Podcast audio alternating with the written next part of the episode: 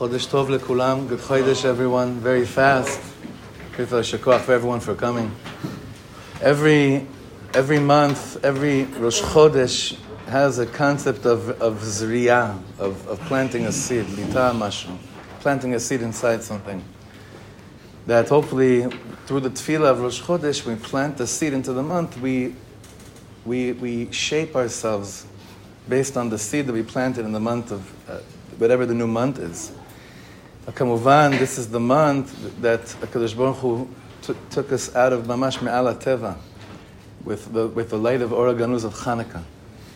And if there was ever a, a, a tefillah to plant into it that the whole month is shaped around it, you know, this is the tefillah that's on Rosh Chodesh Kislev, to plant a seed for Nisim V'Niflaot, literally for miracles.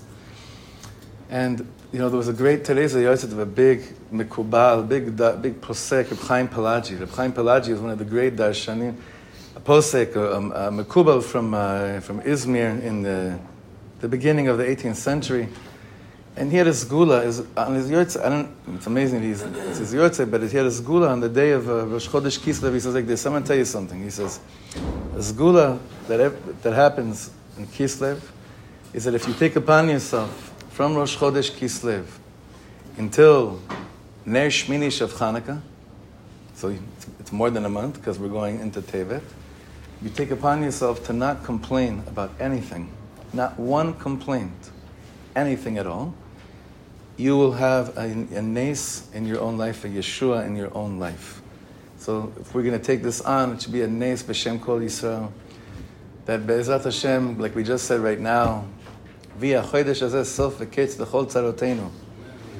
תחילה וראש לפדיון נפשנו, the beginning of the pedut, the beginning of the geula, that, that's not mebulbal, a clear, clear, revealed, revealed state of redemption, revealed state of light, ונזכה כולנו ביחד, במהרה לאורו, לאור הגנוז, that it should be something that's chai v'kayim in our lives. And hopefully the planting of the seed this morning in davening should be the most, the fruits that come out of it should just be the most beautiful fruits the perot of Am Yisrael, of Dvekut, of Kedusha, of Tahara, of Semcha, and of Bitachon in HaKadosh Baruch Hu.